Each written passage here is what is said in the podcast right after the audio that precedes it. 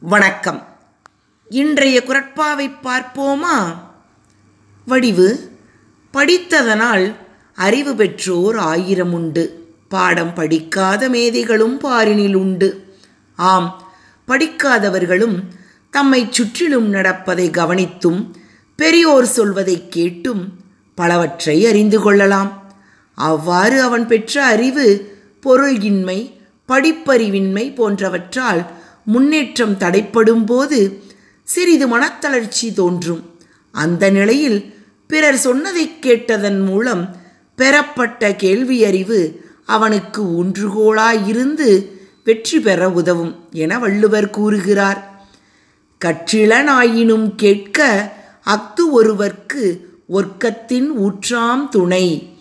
கற்றிலன் ஆயினும் கேட்க அத்தொருவர்க்கு ஒர்க்கத்தின் ஊற்றாம் துணை. நன்றி.